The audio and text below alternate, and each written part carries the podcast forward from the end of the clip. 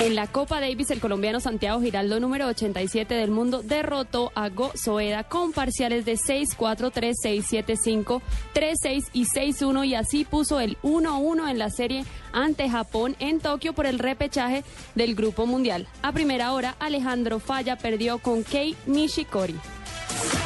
Qué hermosa voz, ¿no?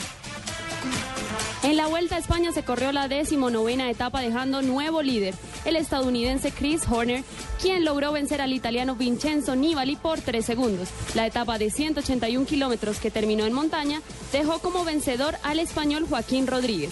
El mejor colombiano es Rigoberto Urán, quien ocupa la casilla veintitrés. ¡Qué bella voz! El exciclista estadounidense Lance Armstrong entregó la medalla de bronce que ganó en los Juegos Olímpicos de Sydney dos mil a funcionarios del Comité Olímpico Estadounidense nueve meses después de que se le hubiera exigido. Fantástica pronunciación, ¿no?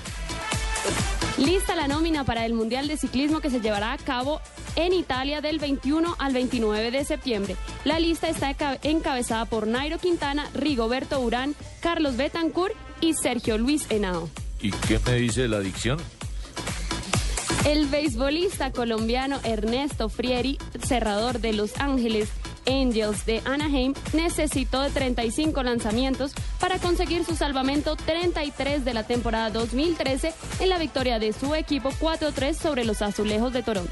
Señorita Marina Granciera, su próxima profesora será la señorita White, ¿oye? Qué bueno que ya volvió entonces la señorita White. Bueno, mi negro.